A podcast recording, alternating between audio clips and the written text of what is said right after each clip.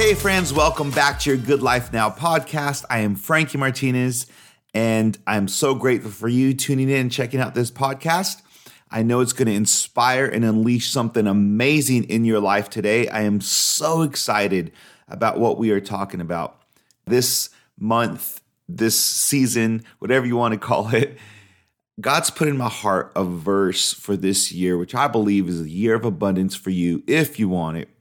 Ephesians 3:20 it says God is able to do exceedingly and abundantly more than we can ask or imagine according to his power working within us. And we are talking about what I believe is part of his power at work within you is the power to ask but also the power to imagine. So today we are talking about imagination or limitation. The choice is ours imagination or limitation. Before we get deep into it, I want you to think back to when you were a kid. What did you want to be when you grew up? What did you want to be when you grew up? When you were a kid, when you were a child, just imagine it. Ask a kid and say, What do you want to be when you grow up? You know what you're going to hear? A president. I want to be the president. I want to be a rock star. I want to be a movie star. I'm going to be a princess. I'm going to you know what's interesting about that is, is if you think about your own life, or if you ask a child, you're going to hear these great, grand things, these big examples of their, their dreams and imagination. No kid sets low standards. No kid says, "Oh, I just want to be a employee at this small company." You know, I mean, nobody says that. No kid sets low standards, but high, limitless standards. Why? Because they don't understand limitations naturally, we are born without limitation. We're born to dream, we're born to believe, and we are born to imagine. It reminds me of that cartoon movie, Despicable Me. If you haven't seen it, it's pretty funny. But there's a part um, where it shows the villain when he was a young child. His name is Gru, G R U, Gru. and they show him as a young child playing with a spaceship and he and his mom sitting on the chair reading or doing whatever she's doing and he's sitting on the floor playing with his spaceship a rocket ship and and he says mom when i grow up i want to go to the moon. And the mom kind of laughs and looks at him and says no you can't go to the moon. They stopped sending monkeys into space and then she laughs. She's laughing because she gave a snark comment. But if you look at Gru's face, he's disappointed. He's crushed. First of all, because his dream was literally denied, saying you can't do that. And then he was called a monkey, you know? So he is being introduced to limitation at that point. And as you can see in his face, it hurts. And maybe part of the reason he became a villain, who knows? But it, it's a funny example of how our vision, our dream, our faith, our belief as a child can get crushed and disappointed.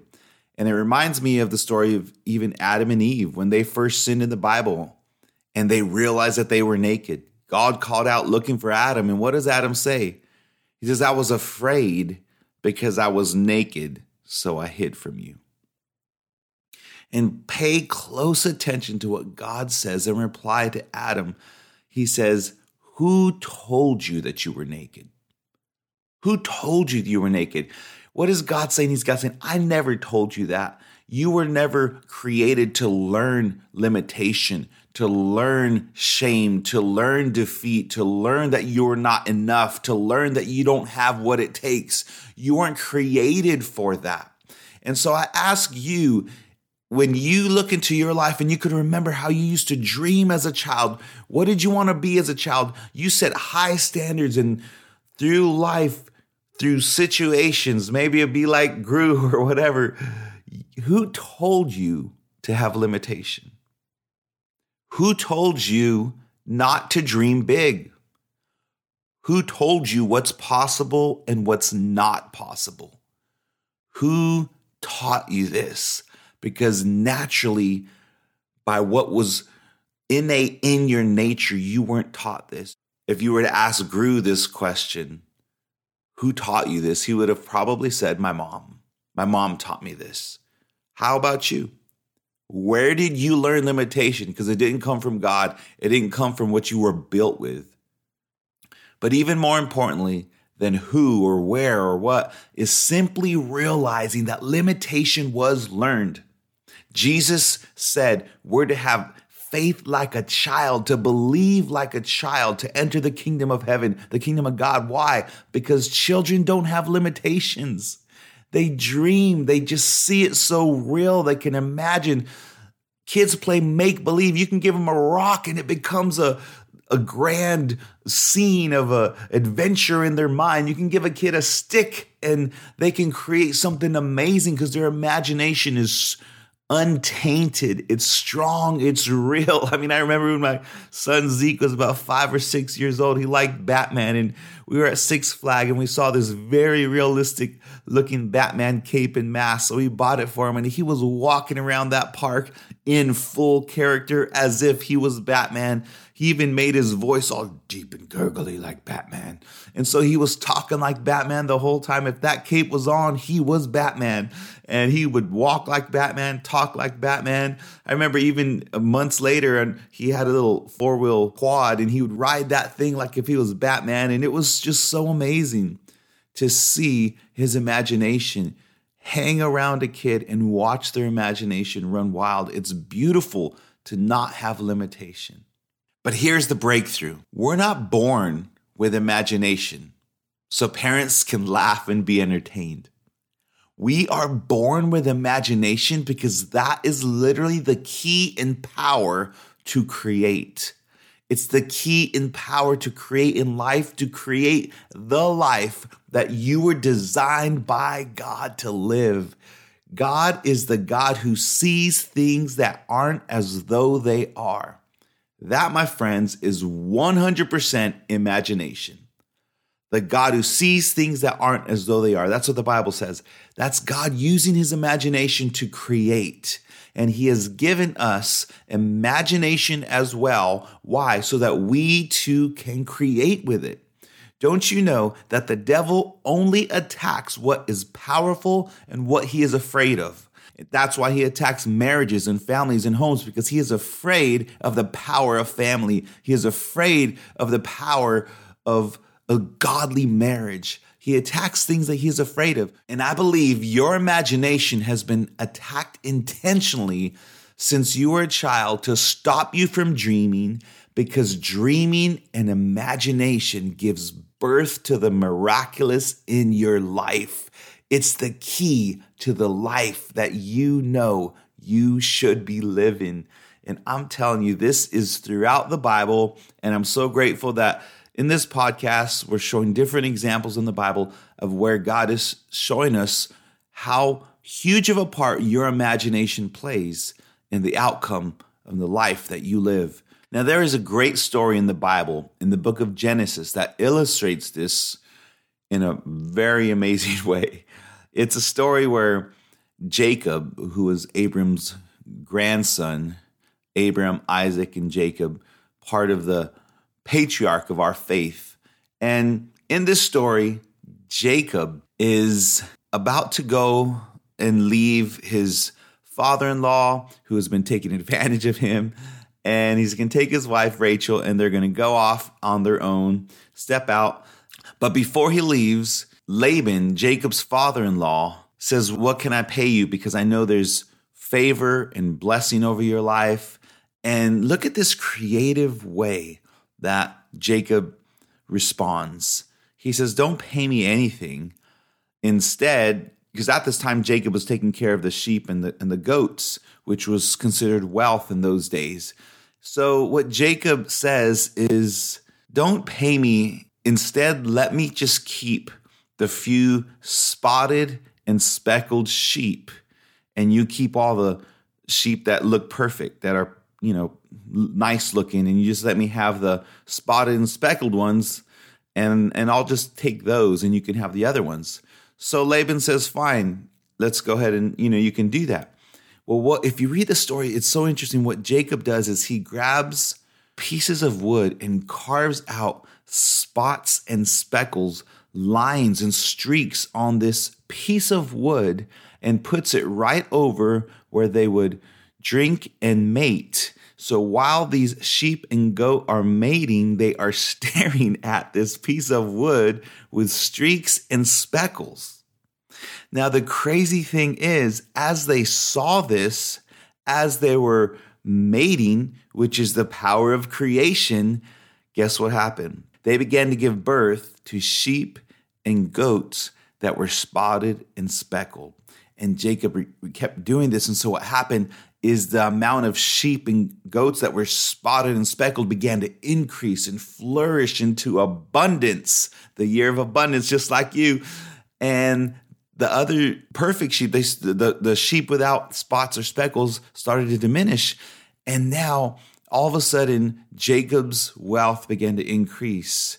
But what's the point of the story? The point of the story is this that what the sheep were looking at, what they saw during their mating, which was the power of creation, they gave birth to. And this is so relevant because what you continually see in your imagination, which is your power of creation, what you continually see in your imagination, you will give birth to. Jacob understood this, so he he made these animals look at these spots and speckles and they began to produce that. And what you stare at, what you continually see in your imagination, in your mind, you will also give birth to. This is so amazing. And this is just illustrating in the Bible the power of imagination, visualization, seeing what God told you and giving birth to it. So it's important to hold that image in our mind and see the good things that God has for you. What do you see when you look at your future? What do you see when you look at your life? Can you see yourself flourishing? Can you see your business booming? Can you see success following you wherever you go, just like the Bible says? Isn't that what the Bible says? Mercy and goodness will follow you all the days of your life. You pray it, you read it, but do you see it in your imagination? Can you visualize it? Can you see yourself? You know, overcoming and thriving? Can you see that whatever you put your hands to do is going to prosper? Can you see that no weapon formed against you shall prosper? Can you see that? Can you visualize these things? Because it's so important to see it because what you see, you will produce in your life. Now, I don't want you to think that this is just some super spiritualization and I'm going off on this deep end. I want to show you that this is in the Bible. God wants us to use your imagination. He can do it according to the power in you. But this has also been proven in a study. And this is a very crazy, cool study that is just so awesome. So I'm going to actually read to you this study that was done to basketball players. And it's just going to show you how what you see and what you imagine and what you visualize, how much it truly affects your life. So here's a study conducted by Dr. Blaslotto, hope I said that right, Blaslotto, and the University of Chicago in 1996 on visualization. Dr. Blaslotto's study was conducted by asking a group of students who had been randomly selected to take a series of free throws. Now, if you don't know what free throws are, it's the little it's the line where if there's a penalty or whatever, the basketball player gets to stand at this line and throw a shot, which is called a free throw. The percentage of made free throws were tallied. The students were then divided into three groups and asked to perform three separate tasks over a 30 day period. So they got randomly selected students, had them all take a bunch of free throws, and they marked down how many were made and how many were missed. Then they did a test and they gave three different groups an assignment for 30 days. Okay, check it out. The first group was told not to touch a basketball for 30 days, no practicing or playing basketball whatsoever. That's your role. You're just not going to touch a basketball, and in 30 days, you're going to come back and test you and see how you do. The second group was told to practice shooting free throws for 30 minutes a day for 30 days. Okay, that's your job. 30 minutes a day, you're going to go to the basketball court, shoot free throws for 30 days, and then we'll see how you do. Now, pay attention to this third group. This is so interesting. The third group was given the assignment to come to the gym every day for 30 days and spend 30 minutes with their eyes closed, simply visualizing hitting every free throw. You get that? So, three different groups. First group, don't do anything. Second group, go to the gym, practice shooting your free throw shots for 30 minutes a day for 30 days. Third group, come to the gym every day for the same amount of time, 30 days, spend the same amount of time, 30 minutes, but you're not going to actually touch the basketball. You're just going to stand there, close your eyes, and visualize making that shot. After the 30 days were up, all three groups were asked to come back and take the same number of free throws they had in the beginning of the study. The first group of students who did nothing, didn't touch a basketball or practice, they showed no improvement. So they were the same. The second group who actually grabbed a basketball and shot free throws and practiced every day for 30 minutes, they showed a 24% improvement. So after 30 days, their skills improved by 24%. Listen to this. The third group, however, the group which had simply visualized successful free throws, never touched the basketball, but stood there with their eyes closed and imagined and visualized them making free throw shots. They showed a 23% improvement, just 1% less than the people that actually practice with a real basketball. The measurable improvement in the group that purely visualized that exercise was virtually the same as the group who had physically practiced. What an amazing example of visualization and imagining what God has for you. These guys didn't even touch a basketball, they just imagined it.